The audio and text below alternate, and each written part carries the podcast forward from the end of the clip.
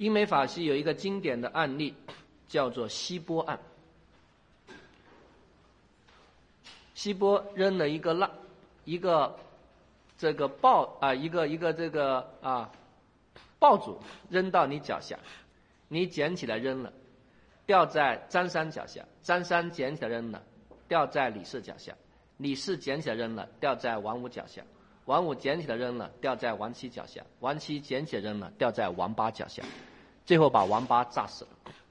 各位觉得跟第一个人有没有因果关系？啊，这是 A 加 B，呃，A 杠 B 杠 C 杠 D 杠 E 杠 F，有没有因果关系？如果爆竹掉你脚下，你扔不扔？你扔不扔？你说这怎么能扔呢？这应该扑上去啊！说同志们跑啊！你有这种觉悟吗？大家的觉悟可能没那么高啊，所以一般人扔不扔？扔，所以存在因果关系啊，存在因果关系。那我们再来过一下本书所提到的一些案件，而这些案件在真题中都曾经有出现。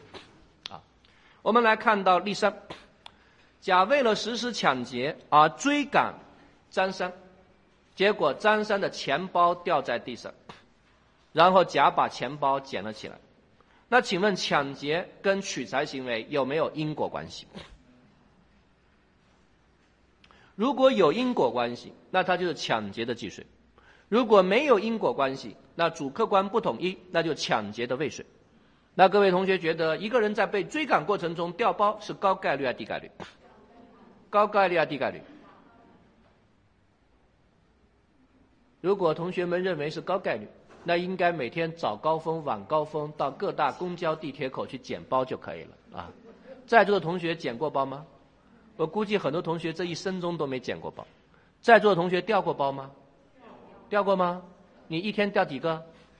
你可能两年才掉一个吧。所以很明显，掉包是高概率、低概率、低概率。既然是低概率，那就没有因果关系。所以这日本国的一个经典判例。法院最后认定为抢劫罪的未遂啊，抢劫罪的未遂，因为不存在这种因果关系啊。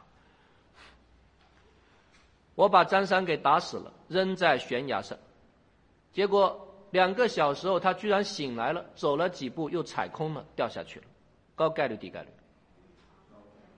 你把一个人打死了，扔在悬崖上，结果他其实没死，醒过来之后走了几步又踩空了，高概率低概率？当然是高概率，因为他昏昏沉沉，悬崖这些因子加起来足以使他掉下去。大家觉得这是法律判断吗？这其实都是什么判断？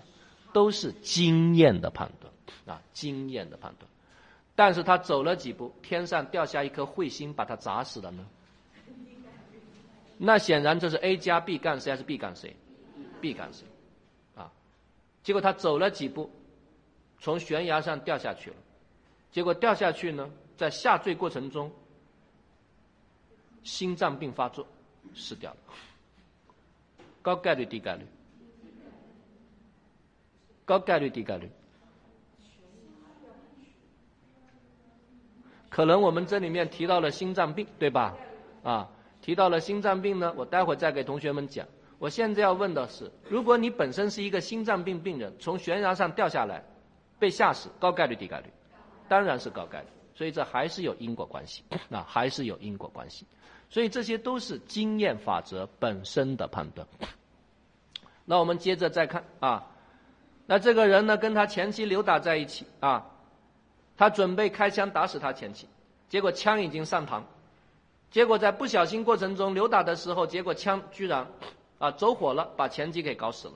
那很明显，有没有因果关系？有没有因果关系？有，但是他的主观心态是故意还是过失？过失，所以认定为过失致人死亡罪。因为我们认为有因果关系，只是解决了什么问题？只是解决了客观问题。至于他的主观心态，还要看主观上是故意还是过失来加以综合的认定。啊，所以这是第一啊，A 高概率导致的 B，啊 B 又导致的 C，我们认为这是 A 加 B 杠 C。本视频对应知识点在罗翔讲刑法第四十五页。